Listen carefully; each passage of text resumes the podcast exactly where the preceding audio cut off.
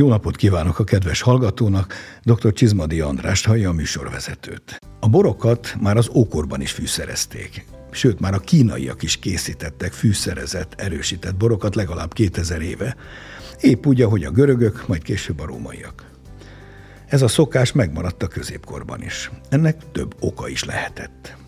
Kevésbé felemelő változat szerint a problémás, gyakran rossz szagú netáromlásnak indult borok feljavítása okán fűszerezték a bort, mondván a fűszer ápol, s eltakar.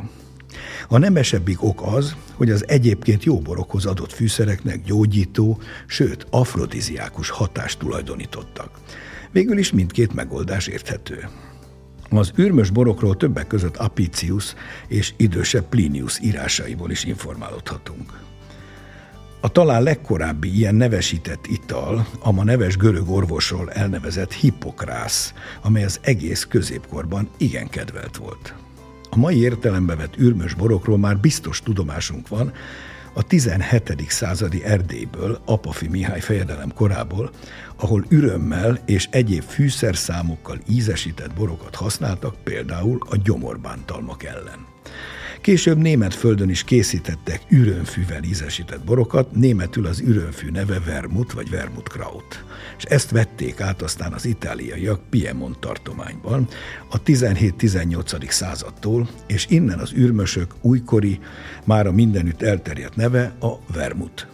A 19. századtól azután elkezdődik Itáliában a vermut ipari előállítása, és megjelennek az olyan márkák, mint a Cinzano, majd a Martini és a többiek.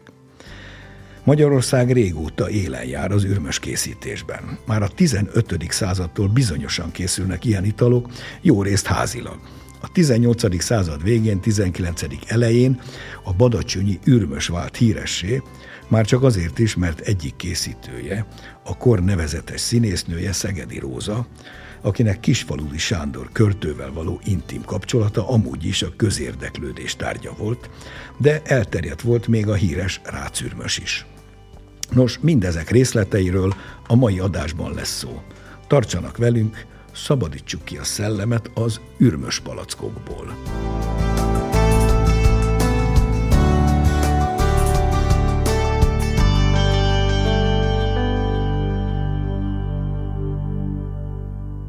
Köszöntöm a stúdióban Pecold Attilát, bor és párlat szakértőt.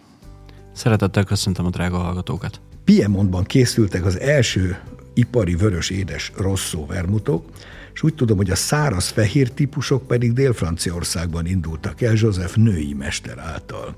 Ez meg is határozza a két fő típust, amit aztán később további típusok követtek, a Bianco vagy Blanc franciásan, a Bitter, a Rosé és az egyebek.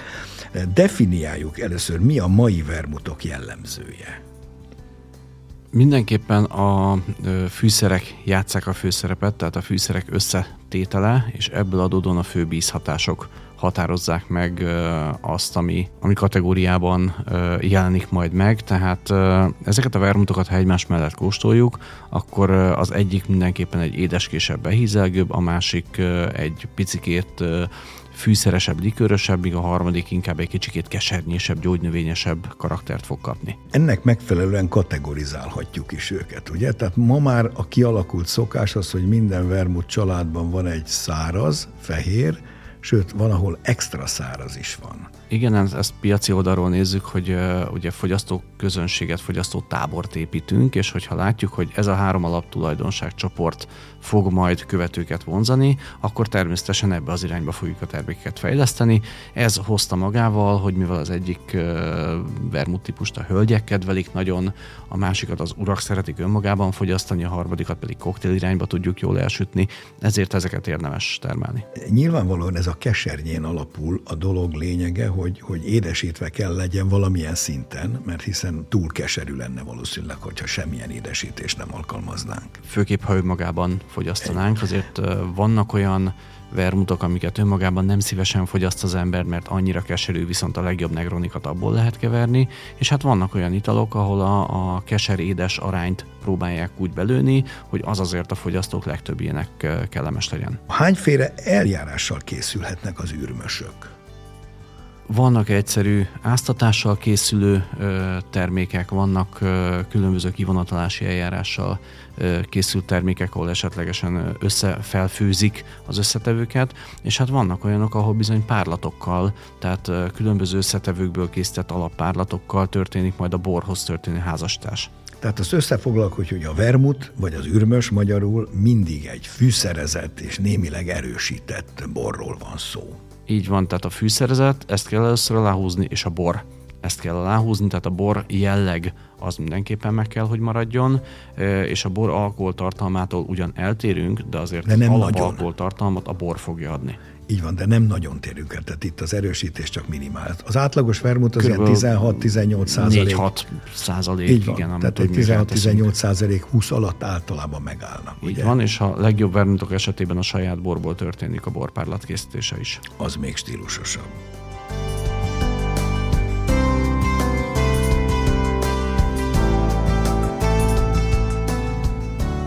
Következő beszélgetésben dr. Mészáros Gabriella, nemzetközi borakadémikus osztja meg gondolatait az űrmösökről és az újkori vermutokról.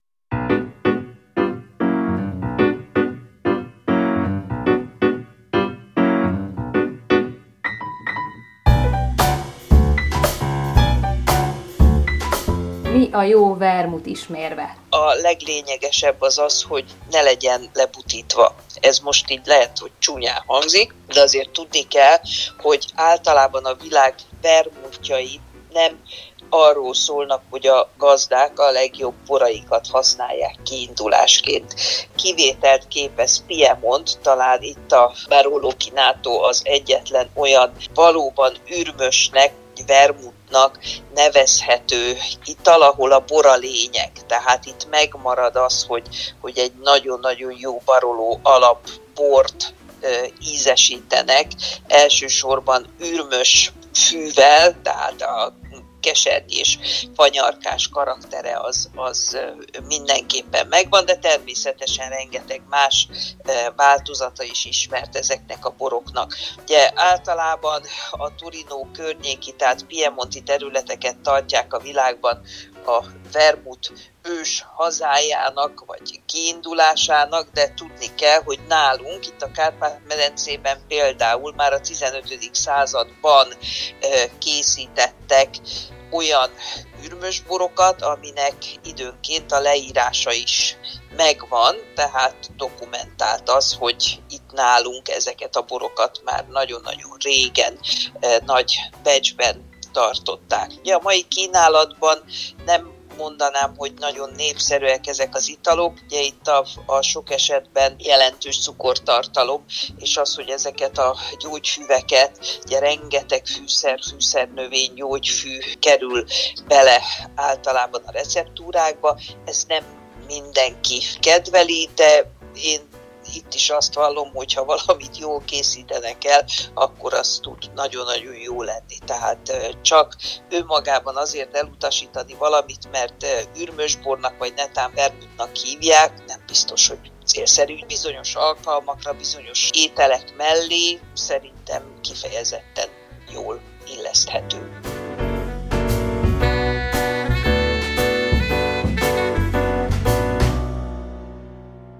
Az újkori ipari vermut készítés végül is Piemonte tartományból indult ki. Ugye elsősorban ők vörössel, azaz rosszót készítettek. Ezek a családok valójában olyan borász hátterű családok voltak, akik felismerték az ebben rejlő lehetőségeket, és hát... Csinzánó kezdte, azt hiszem ők még 1750-es évek táján már elkezdték. Így van, és a Martin család követte, de gyakorlatilag ők már picikét mondhatni másolták ezt az egészet, és arra is rájöttek, hogy azért bizonyos bor feleslegek eltüntetésére is tökéletesen alkalmas ez a termékcsoport. A száraz fehéreket pedig, amint említettem, ez a bizonyos Joseph Női úr, ez egy francia, Dél-Franciaországban kezdte. Ő valamikor az 1800-as évek elején ott Languedocban, nem messze járó Montpellier-től, jártam magam is ott egy 20 évvel ezelőtt, és kíváncsi voltam arra, végigkóstoltam a szenzációs vermutok, egészen magas kategóriájúak, és arra voltam kíváncsi, hogy miben más ez, mint a jól megszokott és sokkal nagyobb szinten terített Cinzano vagy Martini. És elmondták a titok nyitját, aminek az a lényege, hogy a Cinzano és a Martini az egy normál, átlagos alapborból készül, ugye fűszerezik, stb. Ők viszont már magát az alapbort egy rendkívül válogatott anyagból, minőségi, szuper minőségi anyagból készítik, és ráadásul még kint az udvaron hordókban oxidatív módon kezelik, érlelik, és ebből a sokkal komolyabb érlelt alapborba teszik aztán majd be a különböző gyógynövényeket és fűszernövényeket. Tehát az egész ezáltal sokkal gazdagabb lesz, sokkal, sokkal töményebb, magasabb szintű. Egyébként azt hiszem, hogy őket is már azóta ezek a nagy cégek felvásárolták, csak a saját nevük alatt forgalmazzák, mint a mai napig. Igen, ez egy nagyon érdekes kérdés, hogy hol lép be az oxidáció. Erre még egy jó példát tudok mondani, Herez. Ott is egy-két ház, például Lustau készít vermutot, és nemrég volt nekem is szerencsém ezeket egymás mellett kóstolgatni. Teljesen más lesz a vermut jellege, ha egy alapból oxidált bort kezdünk vermutizálni, hogy így fogalmazzak. és Más lesz az, amikor gyakorlatilag egy magas minőségű bort a fűszerekkel összeházasítva később oxidálunk, és hát vannak azok a termékek, amiknél például a Fehér Martinre céloznék, ahol megvan ugyan a borjelleg, de az már egy picit neutrálisabb, mert az ipari termelést az csak ugye egy Igen. egyszerűbb szerkezetből lehet Itt megoldani. Úgy mondták, hogy tömegtermelt alakborból készül. Így van. Tehát arra szeretnék célozni, hogy a vermutok világában is azért vannak tömegtermékek, és vannak nagyon-nagyon egyedi sajátossággal rendelkező exkluzív termékek. Igen, nem véletlen az. Én egyébként a női Prat vermutra akkor lettem figyelmes még jóval korábban a gasztronómia kapcsán, amikor francia séfek, nagy séfek által receptekben szinte, ha vermut, mindig női prát használtak, sosem martinit vagy egyebet. És de miért pont ezt? Hát itt megmagyarázták ezért. Mert egy mártásban nem mindegy, hogy az a párcsepp, az az egy-két evőkanál, vagy egy-két deci, amit beleraknak, milyen minőségű alapból készül. Az a furcsa egy mártás esetében, hogy mást hoz elő. Tehát egy martini gyakorlatilag csak kesernyét fog hozzáadni, míg a női plet esetében olyan érdekes savszerkezet van a háttérben, ami felemeli a mártásnak a gyümölcsös karakterét is. Foglaljuk össze, kiket lehet ma világmárkáknak sorolni. Az utóbbi időben, mivel bizonyos koktélok kapcsán nagyon nagy divat lett a vermut bizonyos országokban, ezért hirtelen meg sokasodtak uh-huh. a, a termelők. Itálián belül is? Igen, a, ugye a Carpano tiszteletes emlékére az antika formulát tekintik origónak gyakorlatilag a, a bartenderek, ha vermutról beszélünk. Nemrég megkóstoltam, és arra jutottam, hogy azért abból inkább negron kell keverni, mint önmagában fogyasztani. Nem rossz ital egyébként de, de mellé nagyon sok olyan pici, de magas minőségű termelő jelent meg a piacon mostanság, akiket így elsőre nehéz megjegyezni, de azért, ha egy bartendert megkérdezünk, tudni fogja. A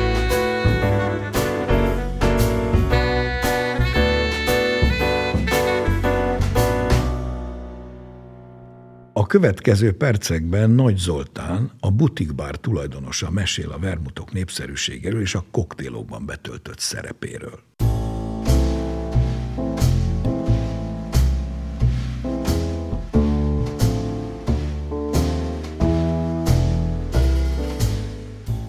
Hogyan fogyasztják manapság az emberek a vermutot? Tisztán vagy koktélokba keverve? Mi a trend?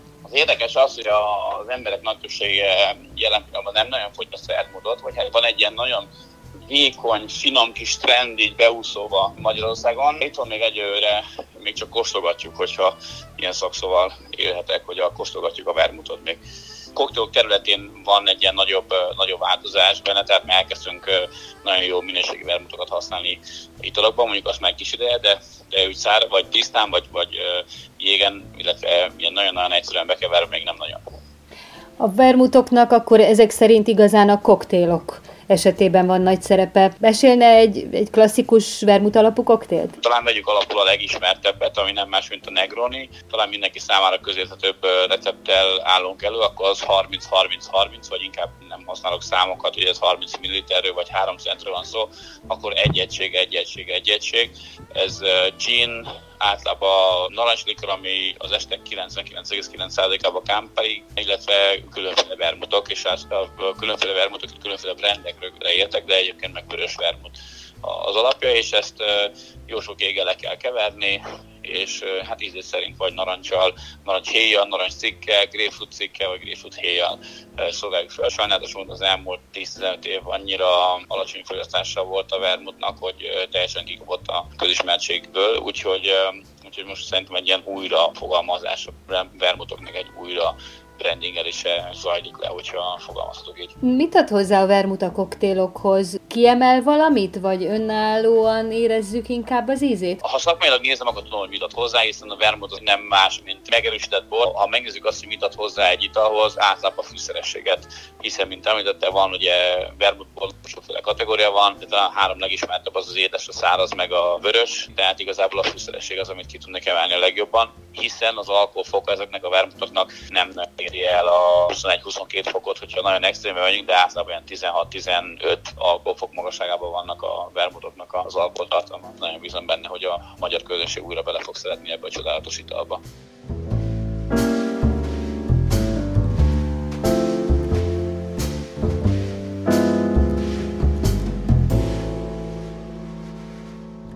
Attila, vegyük sorra a hazaiakat a közelmúltból, a Kádár korszakból, volt itt Éva Vermut korszak, egyáltalán mikor és hová, mert nagyon úgy tűnik, hogy mintha eltűntek volna. Hogy van ez?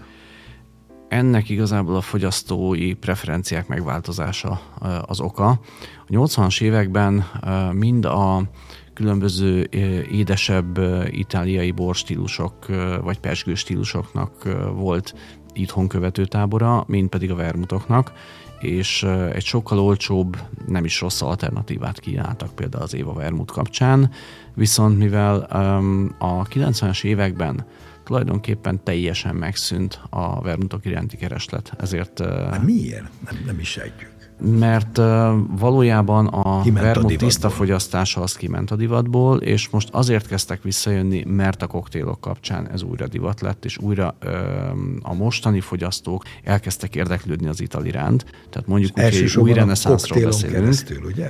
Igen, de ha már a koktélban megkóstolta, most már megkóstolják külön is de ehhez kellett a koktélokon keresztüli edukáció, de egy teljesen más fogyasztói körről beszélünk, mint, mint a 90 vagy a 80-as években mondjuk úgy házi bulikon történő fogyasztás. Hát én konkrétan emlékszem, hogy ifjúkorunkban házi bulikon rendszeresen ittunk vermut. Nem is volt buli vermut nélkül. Az akkori borok, kapható borok elég gyenge minőségűek voltak, tehát lehet, hogy azért is fordultunk a vermuthoz, és lehet, hogy a 90-es években, amikor a bor minőség megjavult, akkor meg az ember visszatért a borhoz, és már nem annyira volt szüksége a vermutra. Ez talán, abszolút így gondolom. van.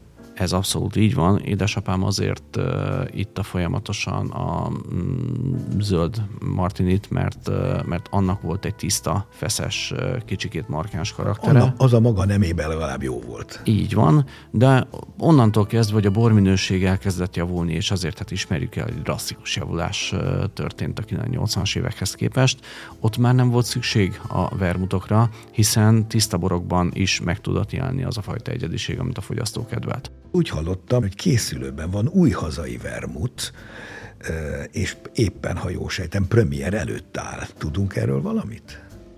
Igen, itt a, a ginek mentén látok egy párhuzamot, ahogy a, a, a nagy gineket, a kis kézműves úgynevezett kortárs ginek elkezdték követni, majdan felváltani.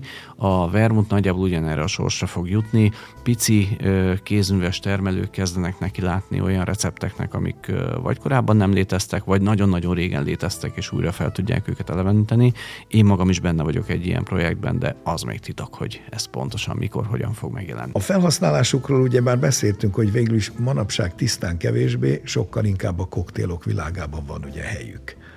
Látunk esélyt arra, vagy van cél ennél az új vermutnál, és egy kicsit rávegyük az ifjúságot, vagy egyáltalán bármely borban és borfélében járatosakat, hogy, hogy tisztán is próbáljuk kóstolni? Természetesen. Hát pontosan jó vermut az... tisztán egy kocka jéggel, egy citromkarikával is nagyon jó élmény lehet. Pontosan az lenne a cél, hogy aki egy Negronin keresztül megismeri mondjuk ezt az italt, az, az önmagában is érdeklődjön, és vegyen igen egy palackkal, vigye haza, és lehetőleg elég hamar igya meg, mert van egy fő szabály a vermutokkal kapcsolatban, nagyon gyorsan oxidálódnak bizonyos aroma összetevői, tehát nem tartogatjuk 8-10 évig azt a palackot, én Vagy ha szoktam, mégis, akkor egy vákumdugót rátehetünk egy pár hétig. Az, az a sokat segít, de, de én azt szoktam tanácsolni, hogyha bemegyünk egy bárba, és látjuk, hogy félig van a martinis üveg, és jó poros a teteje, abból ne kérjünk, mert ne az már biztos, kérjük. hogy nem az lesz az ital. Igen.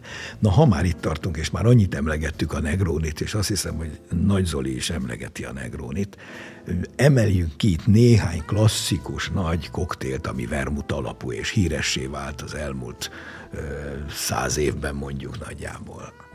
Hát ugye a, az ős, az americano volt, amiből uh, végül is a Negroni uh, kifejlődött. Akkor először az amerikánot. Ugye az americano az nagyon-nagyon egyszerű két összetevős ital, Campari és vermut. Tehát gyakorlatilag... a Campari is vermut, csak az ugye Valójában igen, vermut. csak az, egy, az a keserű likőrök irányába jobban húz, tehát igen, sokkal több igen, a, keserű, a, igen. a keseranyag benne, főképp Tehát egy édes és egy keserű vermut, és fölhúzva Esetleg egy pici, pici szódával, de ez a pici szóda, ez nagyjából úgy néz ki, hogy meg kell ijeszteni. Igen, Tehát, nem kell túlzásba. Ugye vannak azok a fröccsök is, ahol gyakorlatilag csak megijesztjük a bort a szódával. És aztán egyszer csak jött ez a Negroni nevezetű itáliai nemes úr, aki Camillo Negroni Igen. 1919-ben vagy 20-ban, ezt nem tudjuk. Ma rögtön a háború után úgy ítélte meg, hogy az a megijesztés szódával neki nem annyira tetszik, és azt mondta, hogy tegyenek bele egy kis gint inkább. Így van, ez a Café Cazzoni-ban történt, és Foszkó volt a csapos, ezt már tudjuk. Igen, híres akit lett. megkért, hogy hagyja ezt a szódát, és rakjon bele egy kis gint, neki az egy picit jobban tetszene. És így lett ugye, hogy végül egyharmad, egyharmad, egyharmad a három komponens, és így ezt van. róla nevezti. Ez a híres Negroni koktél. Bejátszott az is, hogy valószínűleg nagyon sok barátját hívta ő meg erre az italra később, és így teremtett tulajdonképpen egy nimbuszt ezzel. A mai utolsó interjúnkban Hóbor József Badacsonyi, egész pontosan Szentgyörgyhegyi borász mesél az általa felújított Badacsonyi ürmösről.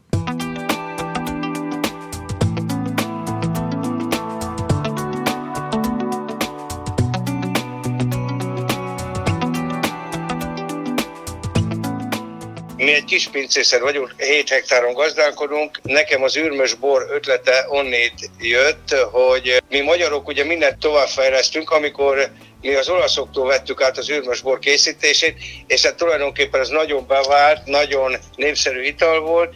Továbbfejlesztettük, az én generáció már tudja, hogy abból lett az Éva Vermut aztán, és az Éva Vermut odáig jutott, ameddig jutott, és az űrmös bor meg kezdett kivészni a köztudatból, és hát tulajdonképpen én meg a jó pár borász egyetemben azon mesterkedünk, hogy visszahozzuk ezt a nemes nerűt a köztudatban.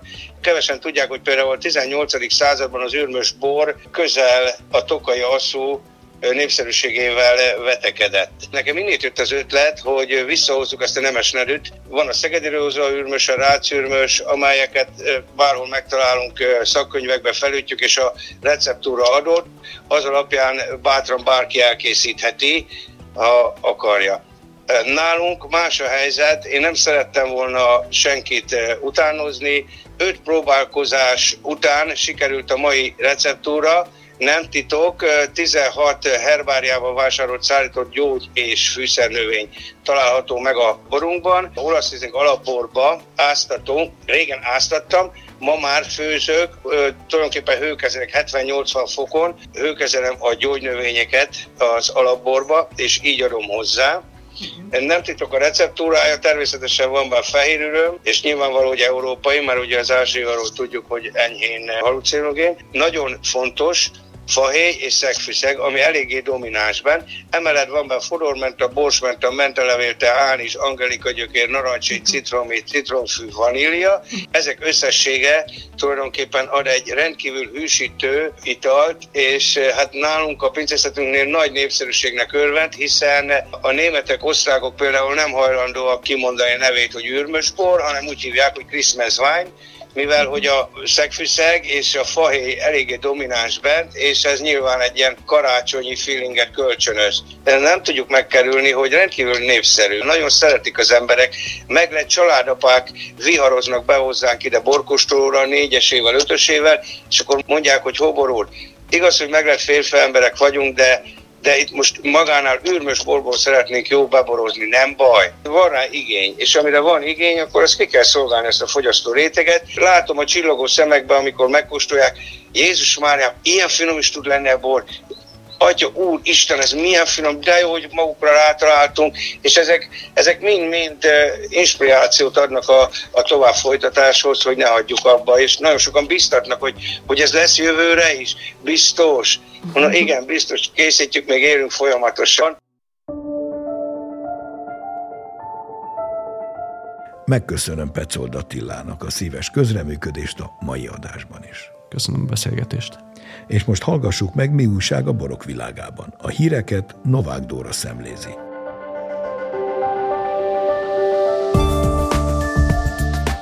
2023. november 16-ától mentesülnek az adófizetési kötelezettség alól a reprezentációs céllal adott borászati termékek. A borágazat többször, több fórumon is jelezte, hogy a repi borra is érvényes adón nagyban visszavetette a keresletet a cégek részéről. Az adómentes környezetben ezentúl könnyebben választhatják a pincészetek termékeit ajándékozás céljára. A rendelet szerint a szervezetek cégek által látogatott borkóstolók, borvacsorák is adómentesek lehetnek.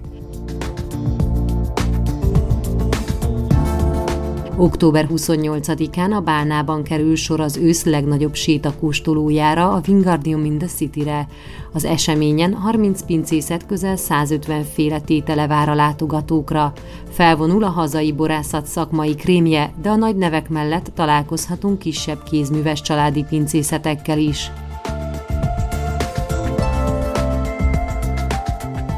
Megjelent az idei Tokaj Kalauz a Tokai borvidék borászatairól, éttermeiről, szállásairól és látnivalóiról.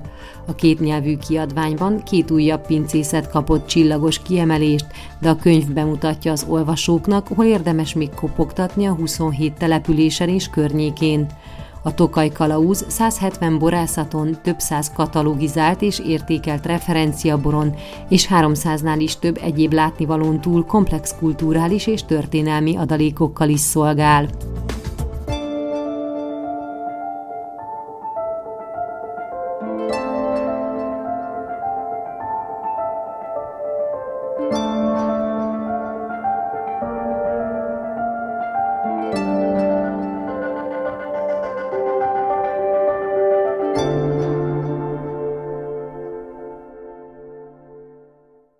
Mai műsorunk véget ért. A hangmérnök Sándor Csaba nevében is megköszönöm figyelmüket. Szép napot, jó vermutokat kívánok. Dr. Csizmadi Andrást hallották.